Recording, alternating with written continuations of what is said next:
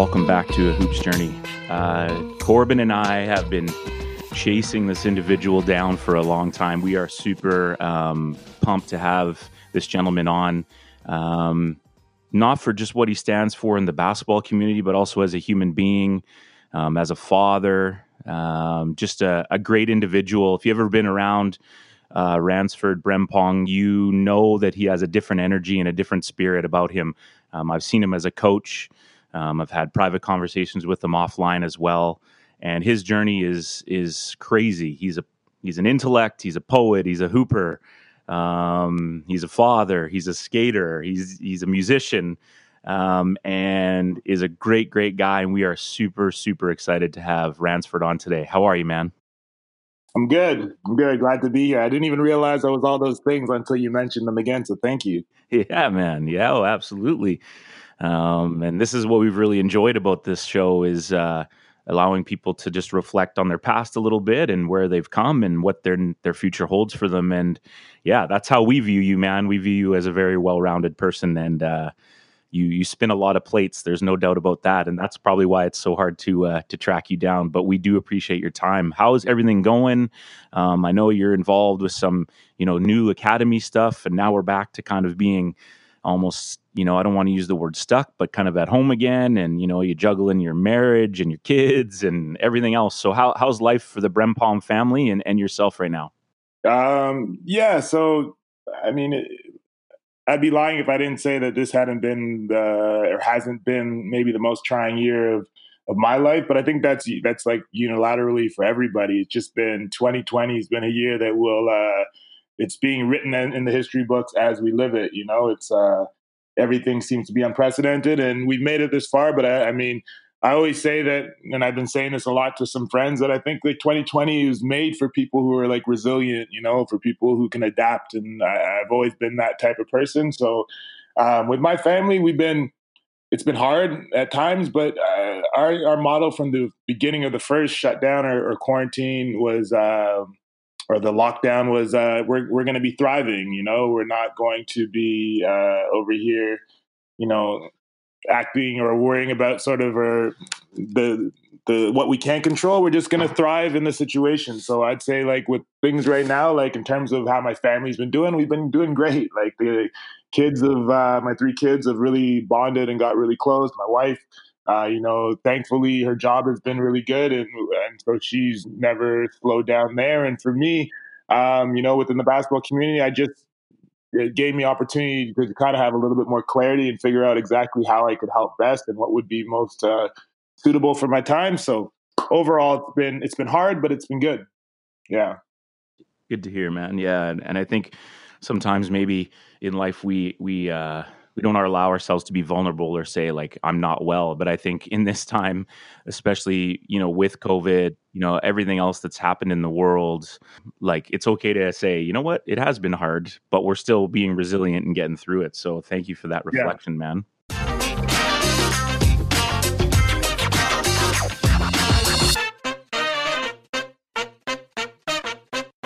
Let's get right into it. So I, I, think you know you've you've established yourself in the community here in BC and and you've coached you know across Canada now and had many you know cool opportunities but I don't think a lot of people know your true story and maybe where you're from. Um, so just talk about a young Rance and and what life was like for you and how you know sport started to come into your life and and you know your journey started to begin.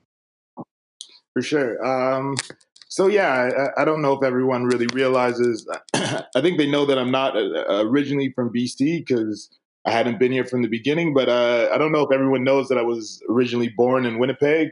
Uh, my parents are from Ghana, West Africa, and they moved here in their early 30s. And then um, they started to have kids. So then me, my brother, and my sister were born in Winnipeg and we lived uh, in Winnipeg, Manitoba, friendly Manitoba. Shout out for all my all my uh, Manitobans and people out in Winnipeg. We lived there for 13 winters, I said, because it was uh, it was cold and it was uh, it was a beautiful place to grow up as a kid because um, Winnipeg, like they like the license plate says, friendly Manitoba isn't like that on by coincidence. It's like that because you have to rely on your neighbors when you're when you know when your car you have to plug in your car or you you need sugar or you whatever it is like you you go to your neighbors a lot and everyone seemed to really you know get together and help each other out through those winter months so that sort of became like a sort of a staple in my character i was always someone that was able to from my winnipeg experiences i could say was able to relate to a lot of people and didn't see myself as different from my fellow man, regardless of what they look like. Um, and then I moved to uh, Toronto, or more more specifically Thornhill, Ontario, which is uh, a bit of like a suburb of Markham and Vaughan in that area. And I moved there when I was in grade seven, uh, 92, 93. My family moved there, and that's where I I say I kind of was raised. Or I mean, I went to high school there. Um, I really started playing basketball competitively for the first time there. Um, and yeah, so that's sort of just a quick a Winnipeg, then Toronto, and then from Toronto, I went to North Carolina where I played basketball uh, at a school called Western Carolina on scholarship for five years, and then I went to Europe for about six years and ended up in Squamish after that, and then from Squamish ended up in uh, North Van and Deep Cove, where I'm living right now for the past uh, five years. So that's just a quick sort of uh, time capsule of, of, where I started and where I'm at now. You got it. Yeah. And that's it for Hoops Journey. Uh, we'll see you on the next episode. No, I'm just kidding. I agree, man. I mean, I, am not sure you're aware, but you know, I did. I played at Brandon and spent and finished my education yeah. degree out there. Corbin has family as well from Winnipeg, and you nailed it on the head, man. I couldn't believe the way people treated me when I was there, just so friendly and welcoming. And we had Carl English on the show a few episodes ago, and he talked about community as well, and and just how yeah. you know you're you're in the cove, and you it's it seems like you know from what I see is you almost have a little community yourself there too, and I think we need more of that, man. Like why why are we locking our doors and you know why are we why do we have to worry about our neighbor why don't we know those people and create relationships and be able to rely on them when we're out of town and those things and True. those are good reflections and things for people to hear. I think sometimes we just, you know, we piss on the prairies because it's cold and snowy and it's like, man, those are hardworking, good people, man, and we can learn a lot from them for sure. 100%. And so, you know, you, you, were you not really into hoops too much when you were in, in Winnipeg, or was it you were, and then when you when you moved to Ontario, that's when it was like, okay, it was just around you all the time, or what was what was that like? When did you you really start to become you know, and identify yourself as a hooper? Yeah, I would say um, my my I mean my first sport was soccer. I was from kindergarten to about grade six.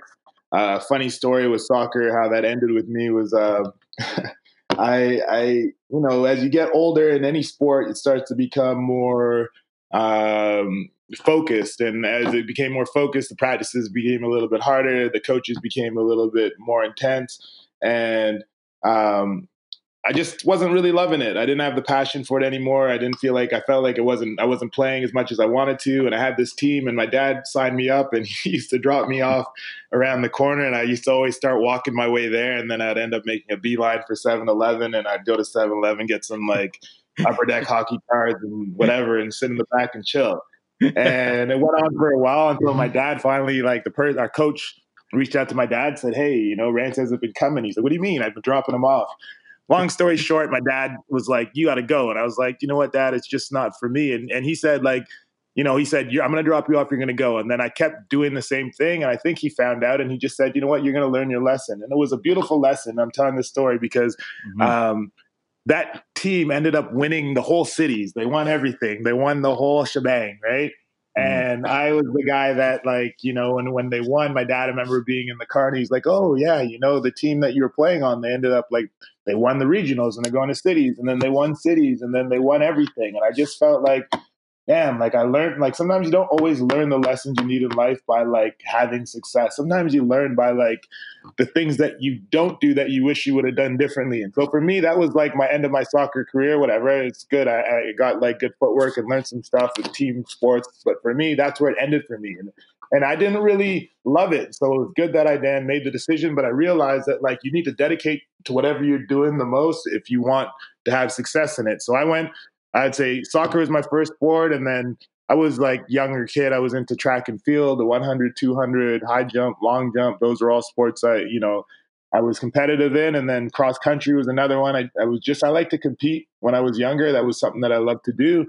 I'd say basketball was my favorite sport culturally up until or, or, starting around grade five. So, I mean, for me, that's like 89, 90. Those are like the beginning of like the Jordan, the Jordan era, right? And mm-hmm. I, uh, I just, I fell in love with the game. I remember, you know, it was, it was, for me at a young age that there were certain things that when I went to my cousins' houses or we had family events that were big events that every we turned on the TV and everyone watched. It was like Michael Jackson's new music video. Everyone watched. It was uh, you know MJ in the finals or like you know Phoenix Suns. I'm rooting for Charles Barkley just cause you know I'm uh, I'm rooting for you and just cause until I finally realized no Jordan's the goat. Like I have to root for. So that's where my love for basketball started.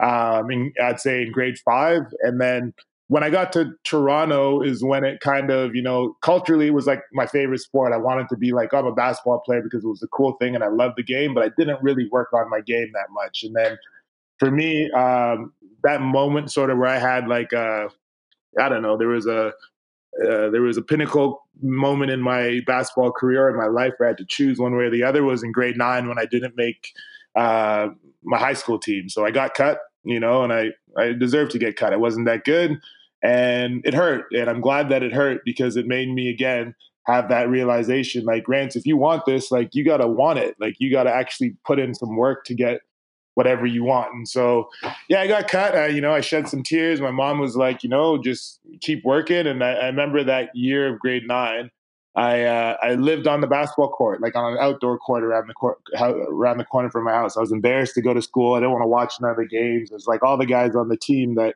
I thought I was better than were on the team, and my brother was on the senior team, and then here I am. I can't even make the grade nine team, right? And so I uh, I just kept on I kept on working that that uh, that year, and I, and I didn't even call it work. I just found my passion. I just was on the court a lot. And, and then I, I, got lucky, you know, I got blessed. And, and my dad always says, luck is what happens when preparation meets opportunity. And for me, I mean, what happened to me, the opportunity that I got was I grew from five nine to six foot four over the summer of grade nine to grade ten. So, I mean, I put I was on the court a lot. I had a chip on my shoulder, and then I went from yeah, I went you know over three quarter three months. I, I blew out of my shoes. I like busted out of my pants. Like I literally just grew out of everything I owned. And uh, yeah, I came into grade ten, and I was sort of. Uh, everyone had the like, who you see Rance? There was like sort of the whisperings of the first couple of weeks of school. You see, like Rance is like a lot taller, and then yeah, from there it just snowballed. That's crazy. And do you think maybe like when I, you know, when you came and worked at our camp and the stuff that I've seen you do, you really do as a coach, you work from the ground up. So is that why you value footwork so much? Do you think because you had that that skill set, and then when you grew, your body was kind of ready, or was your body not ready and you had to focus on footwork after that growth spurt? Because I, I, know that you make it a big focus yeah. for a lot of young athletes. It's a good question. I mean, for me, it's it's more so that I didn't have it. So, like in growing that much that quickly, I was really gang- gangly. Some people might say I'm still that way. You know, like I, I think I'm starting to move away from the hey, that guy's really lanky and long and his limbs are all over the place. But that's how I was for like even into my college career, people were like, "Wow, that guy looks like a, you know, like whatever you want to call it. Like he looks like Bambi. He looks like like he's going to grow to something, but he's not there yet, right?" And so, yeah, for me, it was uh, I just realized to play. And I had a certain coach when I was 16 who was, you know, he was quite hard on me, and he was what I needed. And he just, you know, he didn't he didn't hold no punches. He just said, Ranch, you know, you got a lot of potential, but like you got to figure out like that's a travel. He's like, do it again. That's a travel. He's like you, you're traveling every time, and you know, and for early on, early on in my career, I was a guy that you know I would make a beautiful move and dunk it, and as I'm dunking it, I'd hear a tweet. I'm like, ah, travel. You know, I'm like, damn it.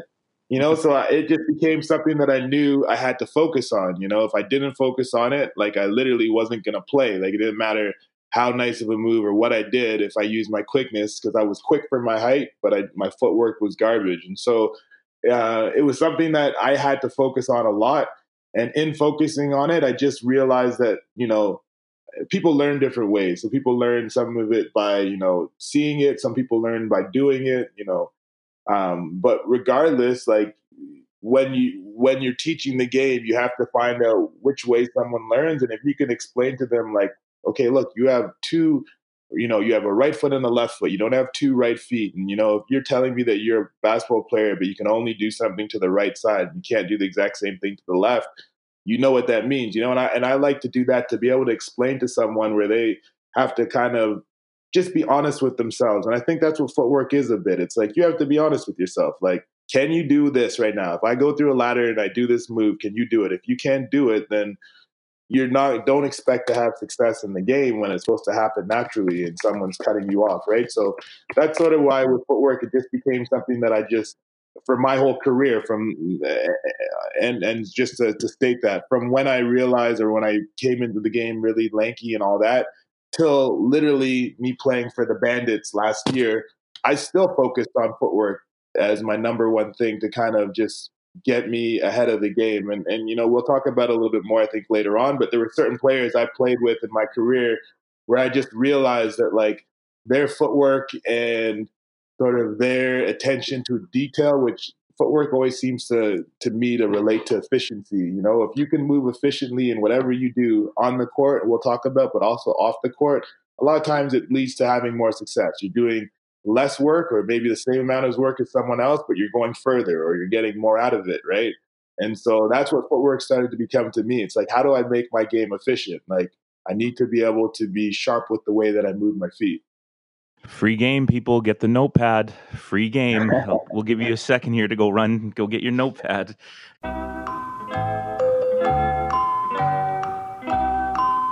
So good, man. Love it. And then what were those high school years like? What were your teams like? You know, grade nine, you get cut. Obviously, yeah. I'm assuming you make the team in grade 10. And how, how was the competition? How were your teams? And when do you start to really come into your own and think to yourself, wow, like I have an opportunity to maybe play Division One? That's uh, it's interesting too because again, like I, I always say, my story, and I'm just being honest to my story. It isn't one that like it was always just like and some people that I can empathize when people are like, oh, you know, like uh, we finally had this opportunity. And I'm like, yeah, but also, you know, opportunities are what you make of them, right? And I went to high school where my team wasn't wasn't good. It wasn't a sports school. You know, every year I had coaches talking about, you know, you should transfer here. You should, you know, we we come here, we'll have a powerhouse and I just was the guy that you know I was I was at where I was at, and I was like, let's just you know I always thought about transferring, but then at the end of the day, it's like the season's starting tomorrow, and I'm still there, and so I was like, well, let's make the most of this. So at, at a young age, it, it kind of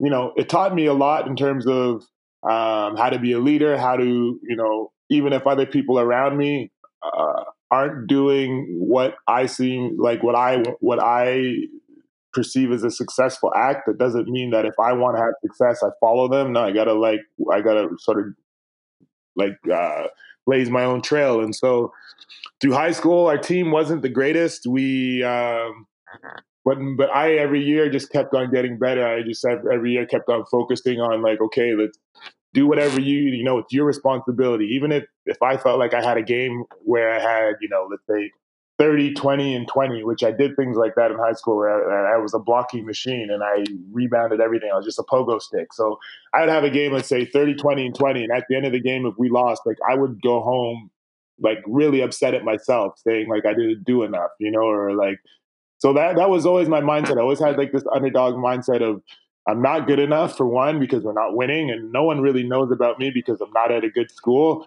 Mm-hmm. Um, that's a basketball school. So like I have to like every game I go out here somehow prove to everyone else that I'm good enough. And then to my team, I had to figure out a way to get these guys that weren't so good to have a little bit more success. Um, mm-hmm. and you know, going into you know, for me, where my where my game sort of took off was when I was 16. So it's I think grade 10 or grade 11. I uh, started playing on a club team called B- the BJC in uh, in Toronto, and I and like this coach I was telling you about, his name his name was Anthony Chapman. I, I credit him a lot. He wasn't one; he's one of the coaches that helped me, but he was a guy that just was. He saw a lot of potential in, in me, and he didn't coddle me at all. Like he, I mean, I probably was maybe one of the more uh, more kids with the most amount of potential, but he treated me like I was just dirt. Like he, he, uh, he really was on me, you know, and like uh, a lot of the things that he kind of he forced me to like see or to do just made me a better a better player in the end. and so yeah, going through that six that year, great uh, that that year when I was 16, it kind of gave me this. Okay, maybe I, I, can play. Maybe I'm a little bit. Uh, I have a future of, of, of, playing this game if I really dedicate towards it. And um, going into my senior year of high school, um, I got picked for like the top five players in the Toronto Star, which was a surprise to a lot of people because the other guys on the, the you know on those lists were always guys that everyone knew of, like my contemporaries around that time were you know uh, uh, Brown and a guy by the name of Kevin Masai who was pretty good back then, and Jermaine Anderson who was a point guard with me on the national team for many years, and so I was sort of the name of the kid that no one really knew about um, that made that team, and that was sort of my first where people were like, "Oh, okay, he made the top five. Like he's really." But my stats always were ones that were like, "What is he averaging?" And he's like, "I'm averaging a triple double." So they couldn't say anything. Um, but still, going into that senior year, I had I had my high school coach, and I I, I just want to say this because this was it was always again in terms of opportunities and in terms of people believing in you, but it doesn't matter if you believe in yourself. It was my coach told me at the beginning of my senior year, he said, Rance, if you're lucky, maybe you'll be able to play for Ryerson. And and there's no, I mean, right now, if someone told me that, I'd say, heck yeah, Ryerson's an awesome program. But for me at that time in my life, I mean, Ryerson wasn't in its in its glory days, and I, I kind of looked at it like without being outwardly, I just said, "Oh, okay, thanks," but it was like a slap in the face. I was like, "Ryerson, like, come on now!" I'm like, "I'm not going to Ryerson," you know. So I remember that whole beginning was the beginning of my senior year. So my whole senior year, like, it was always like, you know, if I was like smiling at my coach in my face, I was like, yeah, Ryerson, eh? Like, who do you think I am? Like, I was always this, I, I was very good at making these,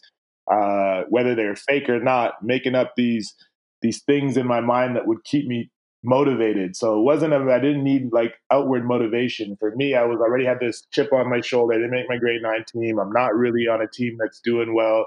You know, people don't know who I am my own coach thinks I can only play at you know at a school, a local school, and I was so for me that's what kind of got my my juices flowing, and then um, yeah, going into my senior year, I had no scholarship offers, and by the end of it, I probably had about twenty. So mm, nice, yeah. man. So good. And so many takeaways out uh, when you were talking about you know kind of blazing your own path. You know, I always think of Michael Jordan's "Come Fly with Me," and I'm the same. I was like pro. Bar- I was pro Barkley. I was pro Ewing. Like I always cheered against. I was Karl Malone, John Stockton. Like you know, I just yeah. wanted yeah. someone to take MJ down. And then as I grew older, to to more respect him and and kind of you know be on cheering for him. But uh, I remember his dad in one clip saying like you know, because Mike was talking a little bit about his high school experience and his team not being great. And his dad said, if they don't follow you, they don't follow you, but you have to take the lead. And that always yeah. stuck with me, right? And because I don't, I don't think, you know, a lot of us, depending on our journey, we're not always blessed or have a group of, you know, guys or girls around us that love hoops the way we do, right? And you yeah. gotta, and and I think for you, you know, a benefit, and and you can see in your skills that you have as a human, uh, like you're a natural leader, and you were developing that early, right? You know, as some people have a group of guys around them and it's like they don't have to push anyone or they don't maybe don't even push themselves as hard because they don't have to but you're like you know f this i'm getting after it and maybe a couple guys will rise up and maybe they won't but i'm you know i'm going to do it because i'm passionate about it and you're developing those skills at a young age and you can see it in how you are now so i think that's lots of good stuff there. Um, when did you decide to you know head to a place like western carolina of all places? You know you get yourself to be a top player in the toronto area you've got some offers. How does one go about making that decision you know with uh you know an immigrant family? Yeah. were you a homebody? Were you ready as a as a young man to move on? Or were you like were you a yeah. mama's boy? Or what did that look like for you um, I mean, honestly, that making that decision was uh, I went to Western Carolina because I had no idea what I was doing. You know, like I, uh, they're just keeping it 100. Like my parents at that yeah. time, like to paint the picture, um, my parents had gone to uh, to Ghana for uh, I think it was a month at that time. My my grandmother had passed away, and so they had they had gone, and that was right in around the signing period. But like at that time, I didn't understand signing periods or nothing. I just knew that um, right before they were getting ready to leave, I had a couple coaches talking to me in Western Carolina. Their coach Steve Shurina, who was my coach for five years, he was the first one who'd reached out and said, "Hey, we want to bring you out for this official visit." You know, and my parents were going to be gone, but we they said, "Okay, you know, you can go, and when you come back, you know, call us, and we'll we'll kind of work our way through it." And I went on the official visit, and when I got there, like you know, I went to play pickup with the guys, and I was hooping for real. Like I, I, I remember like balling. Like okay, these guys aren't that much. Like they're good. Like don't get me a D one player is a D one player, but I just felt like I could hang and I could swim in these waters, right? And then mm-hmm. by the end of like the two days there, the coach was like, you know what, we you know we really want to uh, you know to offer you a scholarship and my naiveness, I thought that if someone offered you a scholarship, that it was like kind of rude to not sign it. So like I was like, well, shoot, like you know, like okay, like where do I sign? And so I I signed my like my letter of intent and kind of sealed the deal on my first recruit trip, and then. You know, when I came home, I called my parents and I said, "Hey, yeah, you know, I signed, I thought I hoodwinked them. I'm like, I got a scholarship. Like, you know, I, they they said, you know, I signed it before they could real. You know, in my head, I didn't you don't realize that you're the one who kind of being wined and dined. And uh, yeah, so that's how it started. And it's funny because after when I looked at my my bag of letters, a couple, you know, like maybe ten years after I got done playing pro, and I'm going through all some old bags.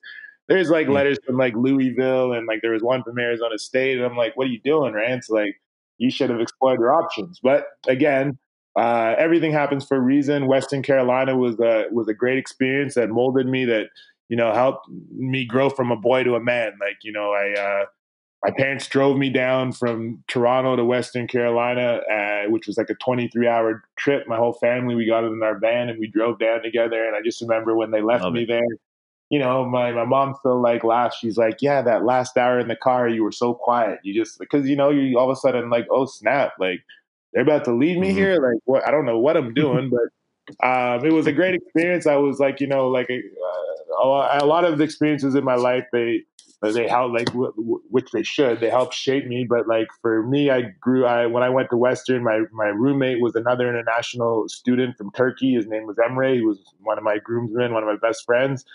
And um, he could hardly speak english. So i get out there and it's like a campus that is like a commuter campus. So like on the weekends everyone goes home and it's me and this turkish guy in our room. No car, no, you know, so like we really just lived that college life for our first couple years and it um yeah, it was hard at times, but you know, you I always say for freshmen going into college, just like soak it up. Understand that you're not you're not supposed to know everything. Understand that like it's gonna be way harder than you think it's gonna be. Um, understand that the coach is going to be ragging on you because if you were already the player you're supposed to be, you wouldn't be going there. You would be going to the NBA. You know, like their job is to get the mm-hmm. most out of you, right? So a lot of those experiences on the court they translate to life too right? Like when you're mm-hmm. when you're having to decide like hey like what means more to me? Like i have this party that's really excited or this girl that i'm chasing but i have this game tomorrow that's really important. I have these you know and you and you have these you have classes that you know you think you can put on the back burner but then you realize when you don't show up for class and then you show up for practice and the coach is grilling everyone then everyone's running 30 suicides you know those stuff are real. Like you start to realize that being a student athlete isn't a joke. It's it's a big responsibility that comes with a lot of perks but those responsibilities usually help people who are student athletes where when they're done that process of their life going into any other job they have a, a, bit of a leg up you know? An employer will be like oh you played college sports because they know the things that you have to go through to be uh, a college athlete and, and, and, you know and to make it. And so i did that for five years. I, I broke my job my senior year uh, of, uh, of uh, playing against georgia. I, I someone yeah, i was wondering about that. Yeah. Just one game right? You played one game i think and then it my my first and my second game in, yeah, the guy just I went to go set a screen and he tried to run through it and he cracked me in the jaw and I knew right away I was like, ooh, that didn't feel good, right? And I always tell this story because I want to act like I'm tough, but uh, they, you know, at halftime they went and they looked and we're in Georgia and you know they had a real nice medical staff and the guy goes, oh, we'll fit you for a mouthpiece and so they gave me a mouthpiece and I went and I played the rest of the game. And then the next day, you know, I go to the hospital and of course find out that it's wire it's broken. So I got wired shut like Kanye for so I guess six weeks of, of that year. And it was I mean it was it's a funny experience looking back because in college, even though you got a wired shut jaw, you think you're you think you're still hanging out. You know, you're sipping beers through a straw and you're, you're having a good time. You, you know, making out with girls that no can't open your mouth. I don't know how I did it, but like no, it was. Uh, uh, it, was it was uh it was a fun experience. But that's what happened. So I broke my jaw my see the first game of my senior year, which gave me an extra year, which was a blessing in disguise again because it allowed me um, to graduate on time. I was already ready, and I started a year in my master's, so it gave me a little bit of freedom to. My master's that I studied was in entrepreneurship, so it kind of just was. It gave me a lot of uh, stuff that was going to help me post basketball, which was cool. Phenomenal reflection, man, and um, you know, you talk about making that decision and like, oh, I didn't know what I was doing, but like, correct me if I'm wrong, but you met your future wife down there, didn't you? Yeah, I did. So that's why I, I, I, I was quickly right? trying to backtrack because that's why Western Carolina was the place, right? Uh, for me, um, I got so uh, quick. I'll try to make this a quick story. I got recruited, obviously there, and then once I was there, my freshman year, I was sort of like not to be like it. Just it is what it was. I was like a model, like a model uh, college athlete. Like I was the guy who would be, you know, early for practice. I'd stay late you know, if a coach asked you to do something, I'm always looking you in the eye. If he says do this or that, I'm not the guy that's going to f up. You like, you know, there's always a guy that like can't get right on your team. I was never that guy. I was the guy that always just did what I was supposed to do, right? So like when yeah. I got in my freshman year, and then they're bringing in like recruits. There's always one or two guys that the coach will always be like, "Hey, you know, we got another recruit. Like you're the guy that like houses or hosts all the recruits." So for me, I was like the recruit guy. Oh, they always wanted if they had a recruit come in, I had to like so I could you know show them a good time, and they knew I wouldn't do something stupid. But for it, for me, it was a great opportunity because I got paid. You know, like they give you money to give the recruits, and if the recruit ain't really that guy, you know, maybe yeah. oh yeah, I got twenty bucks instead of forty bucks fee. You know, you pocket the other twenty or whatever. So um, that's how like my college. My first two years of college, I had a ton of recruits come in, and then um, I was leaving the, a meeting with my coach in the, in the, in the coach's office, and the volleyball coach, when I walked out, called me in and said, "Hey, Rance, can we chat for a second? We got a we got a, a recruit coming in from from from Canada to the this Friday, you know, or tonight." And I was like, "Oh, okay." And she was she was like, "Yeah, you know, she's uh, from Vancouver, and I know the you know the you you basketball guys and the volleyball girls are quite close. So if you guys do anything, please make sure you let the upperclassmen know so that you know they have a good time. And I was like, Coach, no problem. Like I was like, you just you gave me a layup. You know, of course, like we're gonna make this work. so right away, I left and I called my boys. I'm like, guys, we're having a dorm party. There's this girl coming. I mean, I liked volleyball girls already. I like tall girls. So um, when my wife or my to be wife came, uh, Felicity Rebalkin at the time. She came in, and it was like, uh, yeah, from there that was sort of the inception of it. And she, I, I, like I said, I was good at recruiting. I recruited her. I did, uh, you know, she had a boyfriend at the time. I was very respectful. Her boyfriend was in the basketball community. His name's Evan Southern. I love the guy. We're good friends now, actually. Uh, he played on basketball BC for I think a year or two he went to Handsworth back in the day. But anyways, so uh, Evan Simon was her boyfriend. I didn't do nothing. I just was like, I made sure we hung out, and I was like, hey, can I get your AOL or whatever? And then over the summer, we just, uh, you know, I, my AOL game was good, and I, yeah, I just made like the friend friendship thing. So we were good friends, and I did enough to get her to come to the school, and then the rest is history. Just when we thought we've heard it all, my AOL game was good. I'm dying over here. I love it, man. Yeah. No idea what AOL. Yeah, they're like searching it up right now. AOL. Future entrepreneur, man. You had it in you. I love it. Yeah. so good. Um, and then, like, before we talk about your process about moving on and playing professionally, you know, let's take a chance. I'm, I'm interested to hear your thoughts on, you know, playing with a walking bucket in uh, Kevin Martin. Mm-hmm. I mean, you had a chance to play with. I mean, that guy was a problem in the NBA for a good stretch. And and what was it like to be able to to see him work and work with someone like that? And what did it do for you, you know, as as a player? For sure, um, Kevin was a unique talent. You know, it's uh, again saying how I was uh, the rec- recruiter for the majority of the guys. The interesting thing with Kevin was when he came in on his recruit trip you know, as the play, the team, you usually have like a you know, over under. Like, you want that guy? Nah, he's no good. We don't need him. Like, let's not. And Kevin, when he came in, he was super shy. He was um like he doesn't like demonstratively. He didn't look like much. He was kind of like you. I was a skinny kid. He was a skinny kid, and very like not. He didn't seem that confident initially. Um, and so we were all like, ah, I don't know about that guy. Then he signed and then he came in his freshman year. He was very like recluse. He lived in Ohio. He's from Ohio and we were in North Carolina, which isn't a close drive, maybe like 10 hours. And he would drive home like the first month and a half every weekend. And we're like, so no one even really knew him, right? But on the court, it was something different. Like he had a weird looking shot, but his confidence with his shot was something else. And you started to realize that confidence came from the fact that, you know, you'd get in the gym for practice and he'd already been there for an hour shooting, you know, or you'd start to hear mm-hmm. these stories like, oh, at 12 o'clock, Kevin is like, you know, like, where's Kev? Like, we're all trying to go out to like a dorm party and he's, he's shooting, you know, he's just shooting. And, um, that confidence quickly translated from practice where we're like, okay, he's throwing up fluke shots. Like, wait until he plays against real guys. So, like, his first game, I think he dropped 30 something. Um, so, really, like, it was really interesting to see that when someone hones in on what they do well, you don't have to do everything great, but like, if you do something well, like, be great at it. And he knew what he do. He did well. I always say like he had really good depth perception and he had confidence in himself to know that he can take the shot and make it. And in that he, you know, he, he made a ton of shots, and he, his shot was something that was somewhat unguardable at the college level, even at the NBA level.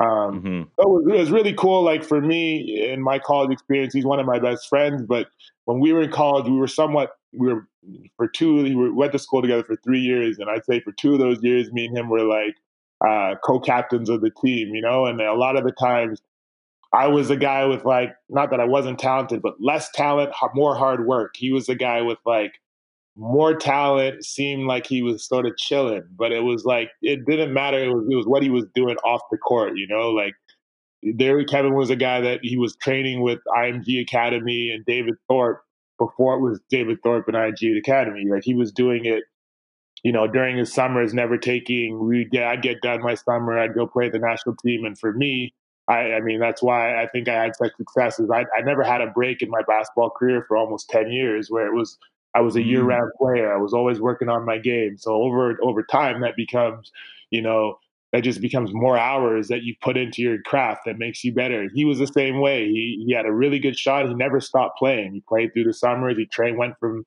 school straight to training, and right back into school. Um, and it was uh, it was it was really it was a beautiful thing to watch a guy who was unheralded who came in. You you know we almost didn't want him on the team. We didn't think he could play. Uh, really, don't judge a book by its cover, right? It doesn't matter if you're you're loud mouth or you're talking with all the most all the confidence in the world. It's like the game is the game, and you, you have to be able to play it when when you know when the score clock starts and when you know it matters. And he was a guy that when the game was on, he did never he like in in practice like before a game started where he dropped like he dropped I think 46 against um, who was it Arkansas and or Florida State. He played Florida State at Florida State and he dropped something like crazy like that 38 or 40. And before the game starts, like right in the, the little huddle before we're about to start, he's throwing up in a cup. You know, and I'm like, mm. what, what's this guy doing? Like he's throwing up like he's looking like sick and then he goes out and then he's you know he when he gets on the court he's a killer he's whapping everything right so it made me realize it doesn't matter it's not all for the raw raw it's a matter of like what do you have confidence in what are you willing to do when the game starts and a lot of people could talk do the opposite they talk way more and then when they get in the game the game doesn't match that you know and he was a guy that mm. he didn't say nothing. He was real silent, but when he got in the game, you knew, oh, shit, like this guy's been this guy's been working on some stuff. Like he can really, and he just had confidence, like an unwavering confidence in the game, even though outside of the game, you didn't think he was that confident. Interesting. Yeah, that's that's an interesting perspective that people wouldn't, you know, and that's why I appreciate you answering that. I mean, like six seasons, he averaged twenty plus in the NBA, right? Like seventeen yeah. points for per game for his career, like 38% from three. Like that guy was a problem, man. Yeah, it's crazy.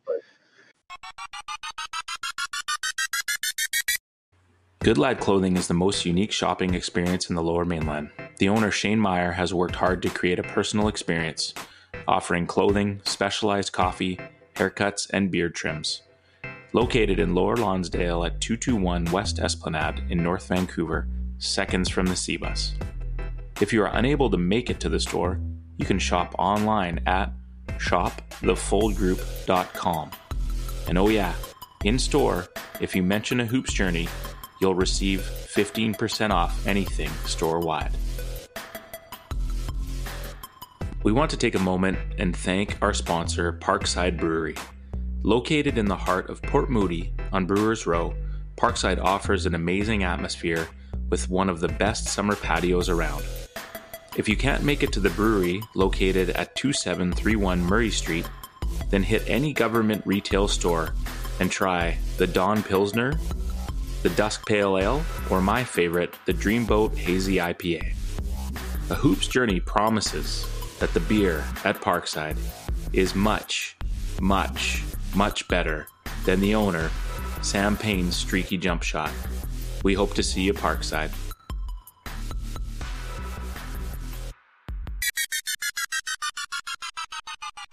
And then, so then, you know, it's, it's, you know, you think about your time, like it's kind of three years, then you break your jaw, and then you get one more year. And yeah. um, when, when are you starting to think, okay, like I, I want to move forward and look to make some money out of this game as well? Yeah. Well, I, I want to mention that because, like, for some guys, they lose their passion along the way, and I think that's normal. It's not like it's you're always going to be burning if I some mm-hmm. people will. I'm just that's not my story. I'd be lying. Like I still I always loved the game, but I know at the end of my college career we didn't have much success in terms of winning either. And I, I my passion I kind of lost it a little bit. I was doing it, mm. but like I was just like it was almost seemed like a chore almost. And I was excited to get out of that. I just needed a new breath of air, change of uh, scenery or something that would like bring the game, the love of the game back for me. And, and that's what playing pro in Europe really was. Like, uh, I, the whole experience for me, Europe was a blessing because it, it gave me an opportunity to do something through the game where it wasn't just, you know, it was on the court. The stuff on the court mattered the most when you're in Europe. If you don't perform, guess what? We'll get rid of you tomorrow. Like if you come out and you, you know, you should, you don't have to do, don't worry about doing no talking. Don't worry about saying you're this person, you're not. It's like your game will talk. And if it doesn't talk, we'll find someone else that will, you know, we're paying you to do something. If you can't do it, we'll bring someone else in. But at the same time, like there's so much that you you know I learned in that those experiences of just being like, wow, I'm living in another country, like I'm taking in a new culture, like I'm traveling every other weekend to somewhere different. Like so that whole like growing up was was was such a blessing for me um in my year year my career in Europe and I and I played uh just uh you know yeah, sorry, sorry about that. You still there? Is that the agent? Is that your agent? No, that's uh, that's Coach Skeet. That's my uh, one of the coaches that work the Bubble Twenty Four with me. He's, where we we FaceTime daily, just talking about basketball. That's what happens when you're a basketball junkie.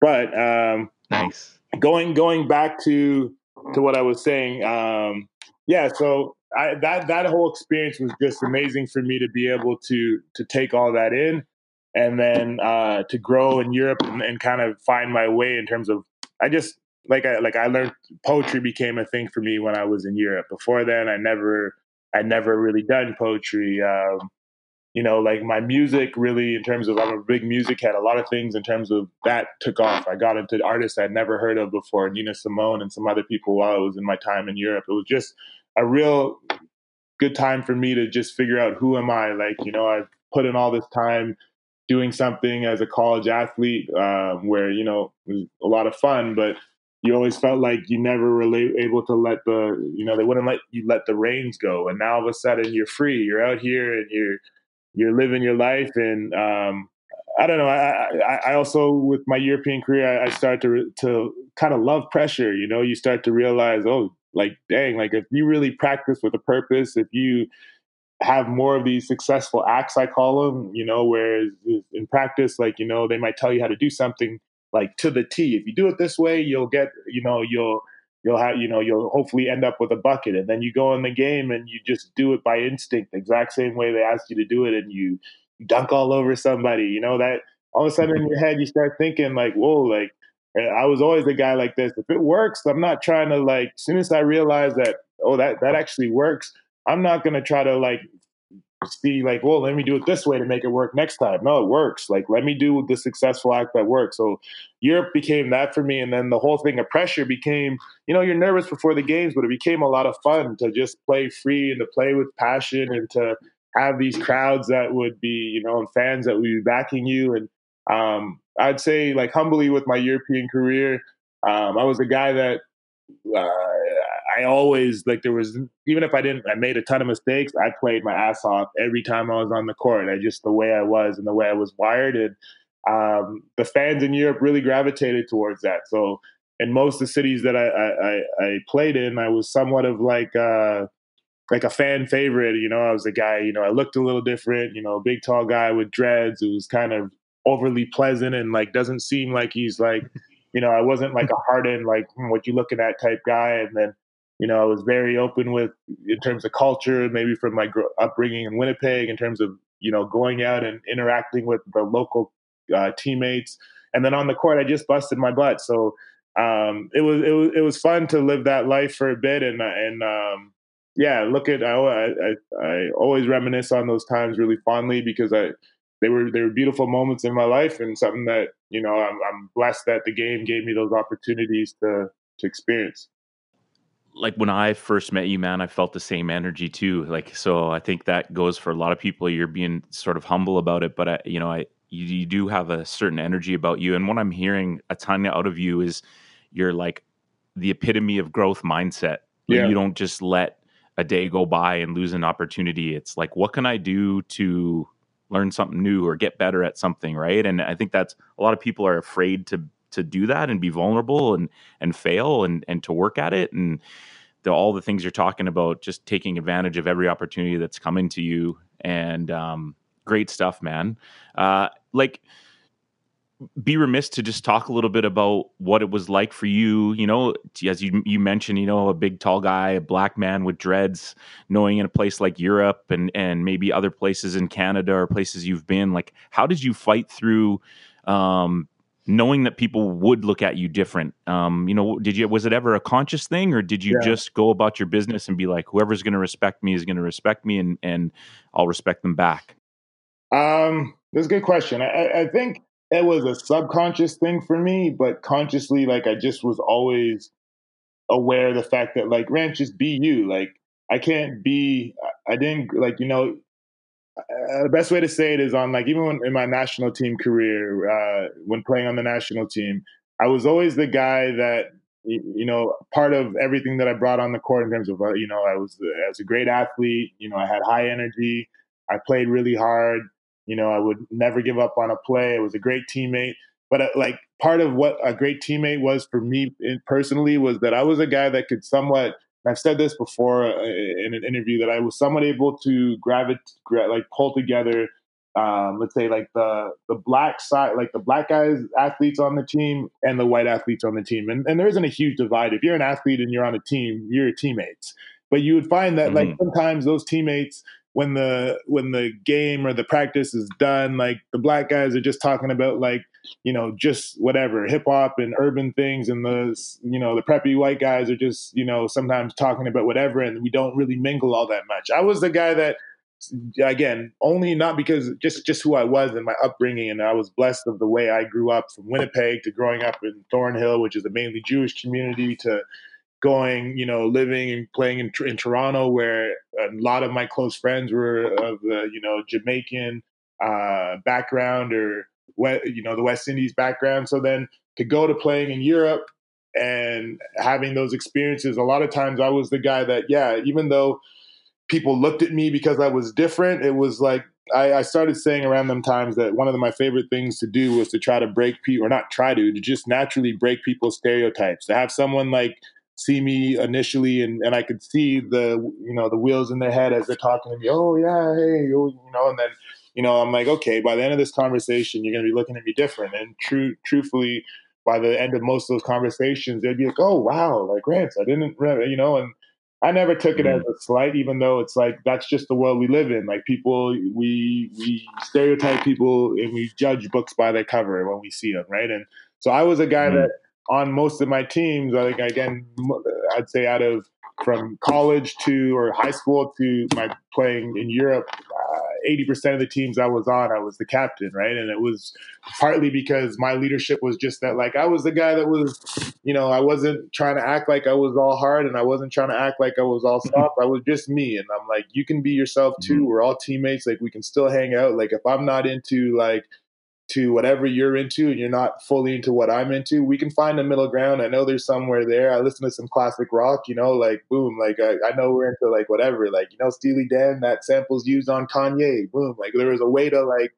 always pull things together. And so um, I was, I, I always took pride in being able to do that. And I think in Europe, that's what served me really well was that you know, I could have a conversation with, you know, upper management where, you know, and speak for for some of the players on the team that maybe not that they couldn't speak, but they just felt like no one was really listening to them in certain situations. Or I could be like good friends with the guy, like I said, who was maybe not fully into like the culture of the team, but pull him in because you know, instead of it always being hip hop in the bus, like, what are you listening to over there? Oh, you some Sade, like, throw that on, like, let's listen, you know, mm. like, I was never a guy that just got uh, boxed into one little. This is who you are, and you got to stay there. So that was always a good thing for me on teams, and and um, I think a part of the European experience for me that really helped me grow was that's how I was. You know, like teammates started respecting mm-hmm. me for that, like coaches respected me for that. You know, when we were in Europe and it was like electro music, I never knew. I'm big into music, like as you can tell, I'm talking about it a lot, but I never really was into mm-hmm. electro. I didn't know nothing about it, and I remember my first years in Holland, uh, our team was sponsored by the owners of this big club, and so it was like sort of mandatory for us to go to the club after the win. We won a lot, so it was fun. And we go in there, and you know they're playing like this, and all the guys are like all the American guys because Holland was an open league. You could have like seven like foreigners, so it was like felt like college, but like all these American guys, and then me, I'm the one Canadian. They're all like pinned up against the wall, like grilling people. And I'm like, what are we doing? I'm like, we're in Europe. Like, why are we standing against the wall? I'm like, this ain't fun, right? And then, you know, I'm the guy, you know, after, you know, whatever, getting a little loose. Next thing you know, I'm in there and I'm dancing and they're looking at me silly. Why a month into the into the season, everyone's on the dance floor dancing, right? Like someone has to be able to break the ice. Someone has to be able to say, like, hey, I know I don't, this isn't maybe the same way I grew up, but like we're here to experience life. We're here to do things a little differently, right? Like you shouldn't be afraid of the change of, oh wow, like I might feel a little strange or this might not be my my number one jam, but like just grow a bit. So that's sort of where I always was. Authentic, man. Be authentic. Yeah. Good stuff. Um, thank you for sharing that.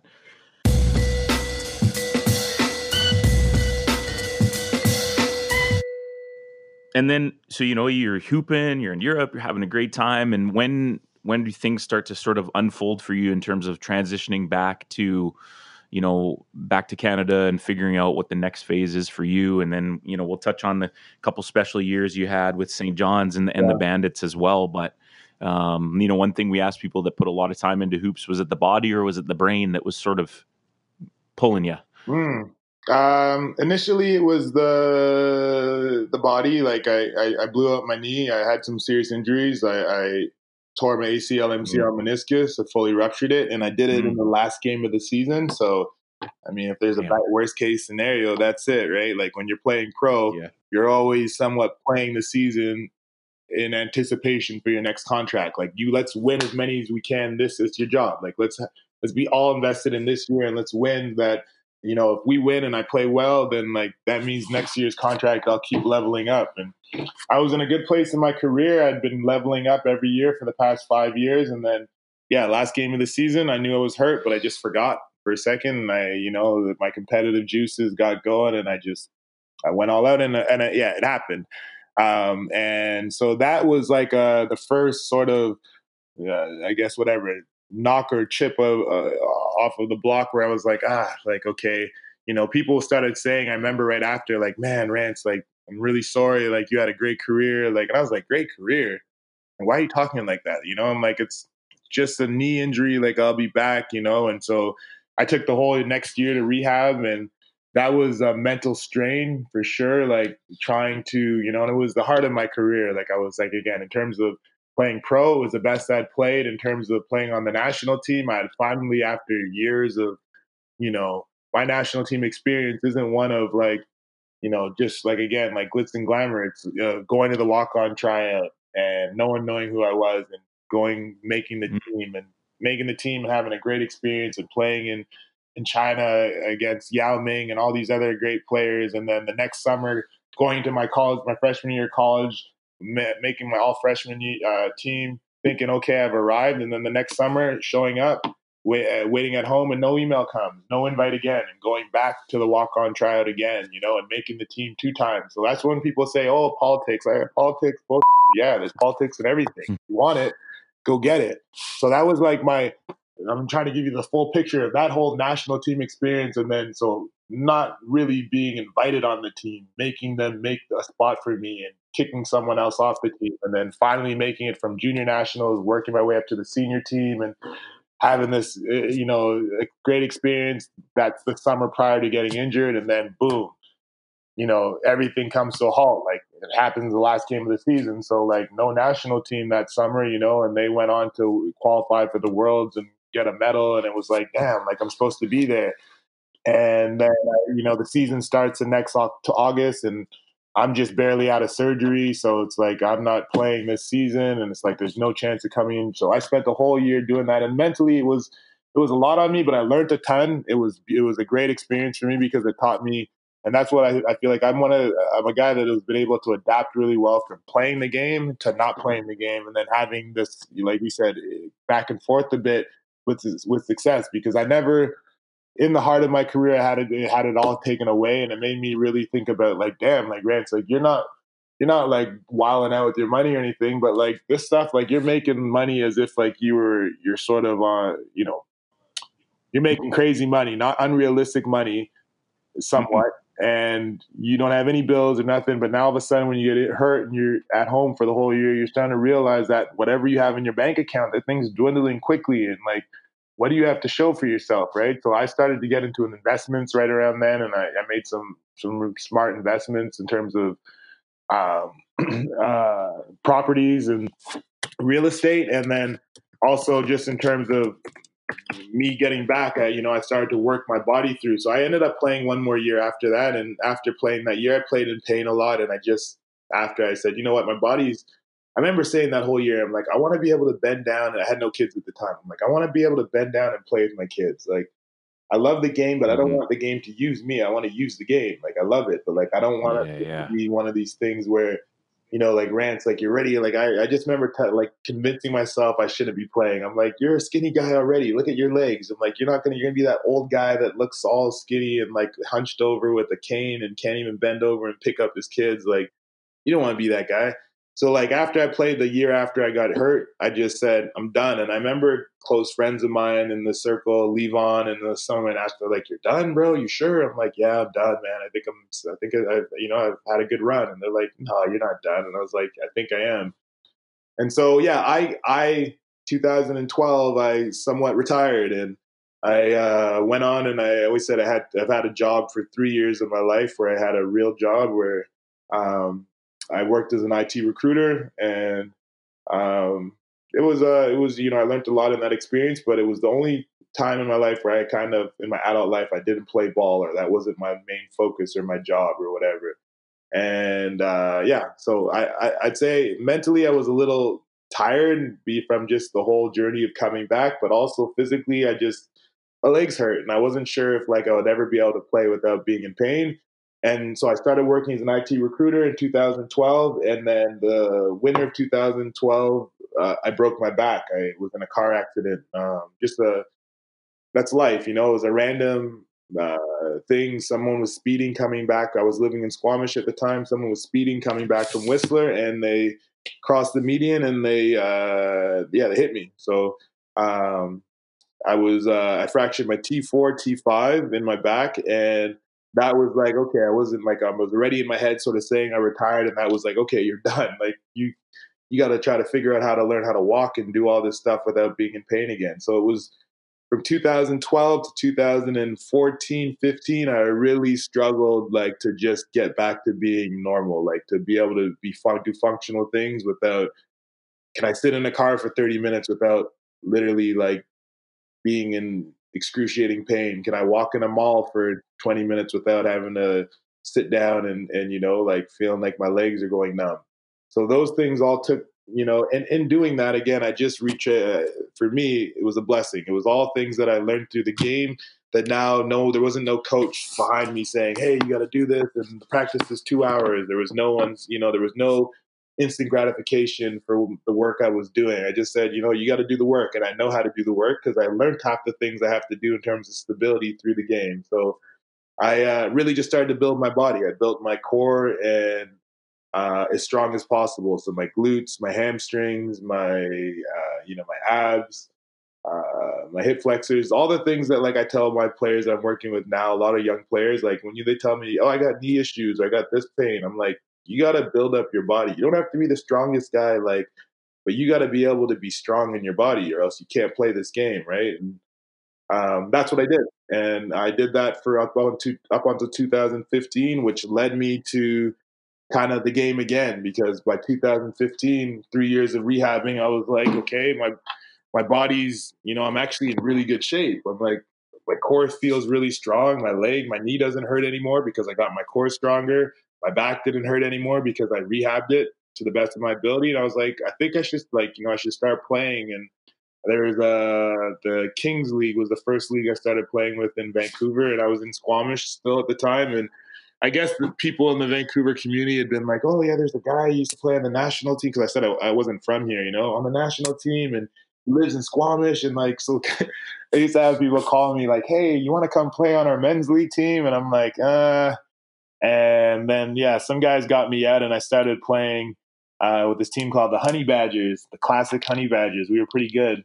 Actually, no, we weren't, but we uh, for me it was. Uh, you know, it was fun to get back out there and to play and compete against some of these guys. And I was like, whoa, I can still play. And then that led to me playing with the team called SB Battle, which was, uh, you know, a team that this uh, gentleman, uh, Jelani, uh, was putting together. And he was trying to give like just a little bit something to the uh, you know, the African American or like the black youth in, in Vancouver, something to be proud of. Like some of these guys never got opportunities to play. And I kind of gravitated right away. I was like, that's cool. I want to, I want to be a part of something that like has a good meaning and a good backing and a reason for it. So we, I started playing with them and that led me to playing in, in, in uh, Seattle where we were trying to just find the best competition. And so I started going down to Seattle just for the love of the game. Every weekend, I'd, I'd drive down there with the guys. And at this point, I had two kids, I think. Forgot about that. Yeah. I had two that. kids at yeah, that point. So I was just grinding. I was just doing yeah. it because I loved it. Like I missed it a bit and the passion was still there and my body could still keep up. So I was like, well, you know, I can still dunk. I can still do. And then to be honest, that was the best basketball I got good footwork. In my life. My footwork was amazing then. So yeah, yeah. I went to I went to Seattle, um, and I was I was surprising myself every like I was never an offensive player before. I was always like a glue guy, defensive player, guy who do all the dirty work. I could score a bit, but like that when I came back from 2015 to 2016 or 17, uh, my footwork had just gotten so good from you know breaking my blowing out my knee and breaking my back and really having to take a step back but in a mature mind now in terms of the things that I learned when I was really young to help me play and now reapplying it but being more mature and realizing and then also I was started coaching the game around 2015 so I was like oh well if I go to this spot and if I can get to this spot and make this move that's a bucket. I can make that shot right? And so I started crafting the game for myself and putting myself in positions where I thought I could be successful and yeah, in in Seattle, I started having a lot of success, and I, you know, I had some big games. Like one of the ones that got me somewhat, people started saying, "Oh, know, Rance is still there playing." Is uh, you know, I, I played against um, Jamal Crawford a bunch there. We beat him a couple times, but then I, the big game was I played against Michael Porter Jr., who uh, plays for the Nuggets now, but he was at that point like the number one ranked uh, high school senior, and he went off on me. I always say because everyone's like, "Oh, I saw the highlights. The guy gave you like 45," and I'm like, "Yeah, he did. Like, he gave me 45 and 20, like 23 rebounds. You know, like, but I'm like, I'm 36. I'm like, I gave him though 44 and 20. Like, I think it was like 44 and 20, and we won. So I was like, I beat him. Like mm-hmm. that, that, that's a win in my books, right? So that was where I kind of got people started talking, and that led to a bit of the St. John's John's thing coming up from there. Cool, man. It's like these stories crazy. Thank you for sharing the national team stuff. That was, you know, I wanted to get into that as well. And I, I didn't I actually didn't realize that you kind of just showed up and worked your way on there, man. I just made the assumption, like people do, that you know you were kind of on the radar. But once again, you know, go from off the radar to no. to Division One, and then you know working your way into the national team. It's you know it's great stuff, um, and just being able to fight through the adversity. And it's funny how as athletes we we overlook how much the mind matters, right? We rely yeah. on our athleticism so much, but we don't apply the mind and body together. And then as we get older, and you know, you're getting up there, you know, 36 ish, and you're doing, you know, probably yoga, you're yeah. you're you know do stuff for your brain you're taking care of things that maybe you never even thought of before but finding a way to keep yourself healthy and active and it still shows to this day you still got those bunnies man. Yeah, yeah we'll see how long those good and so like what's that? I said we'll see how long those last. I keep uh, every time i dunk now i feel like that old coach i'm like i still still got it but it's going quick like it hurts. On the, on the way down yeah, just don't be like remember like they used to do the old school uh all star game, like the Legends game, and then they just had to cancel it because someone would just tear their Achilles yeah. or like break knock, a leg on all star weekend. It was like, yeah, we got to scrap this. Yeah, knock on wood on the Achilles. Let's let's stay away from that one. Sounds good. Yeah, I know, right? Known a few people, man. Yeah. That's uh, that's a tough one. So before we get into you know some more serious questions with you, what what do the next five years look like for you and your your basketball journey? Because I know your hoops journey isn't finished. You're heavily involved in coaching. You know, you're working with some elite guys and and, and women um, that are you know looking to move on, and, and I think what you offer them is great. Um, you know, especially in this time where you know, club basketball is really taking over. But I, you know, the unique thing that I've seen from you is, um, how do I phrase this in a politically correct way? Uh, you're not just taking people's money. You they are getting full value from from your experience, and like I said, yeah. not just from a skill set, from a mind and body set as well. So, what does the you know the next few years look like for you from an ideal sense? If you know covid starts to get better and you get freed up to kind of do what, what you like what are your passions going to be for yourself?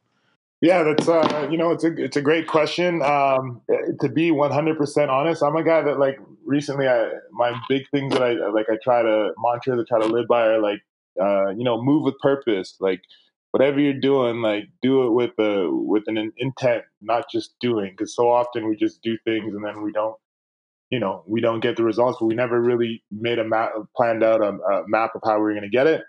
However, with that being said, with COVID, I also realized that like we're looking like this year, like I'm like, I had this conversation with someone the other day. I said, hold on a second. I'm like, like this is no, not to be this a very serious moment, but like Kobe died this year.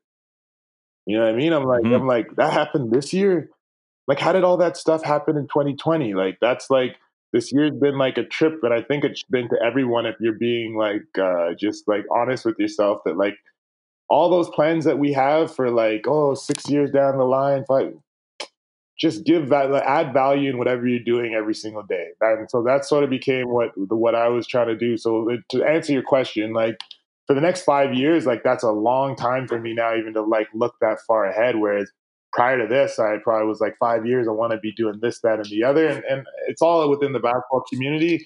But I right now, the biggest thing I've just found is like try to find a way to add value to to the basketball community whatever I'm doing every single day. And so, like the initiative that I started or that kind of got going was the Bubble 24, and that that's the biggest uh, sort of platform that I'm using right now to try to add value uh, to the the kids that are that are right now going through the same things that we're going through with like COVID and and you know how do you still chase your dreams in a in an environment in an atmosphere where it's not so easy as it was before to just be able to go and and you know get exposure across the you know whether it be here or in the states or be able to go play you know, really, if you're a basketball player, the way you get better is you play. How do you, but you can't play as much as you wanted to now, right? So like, how do you do? How do you still get better? So uh, my mindset was just like, let's just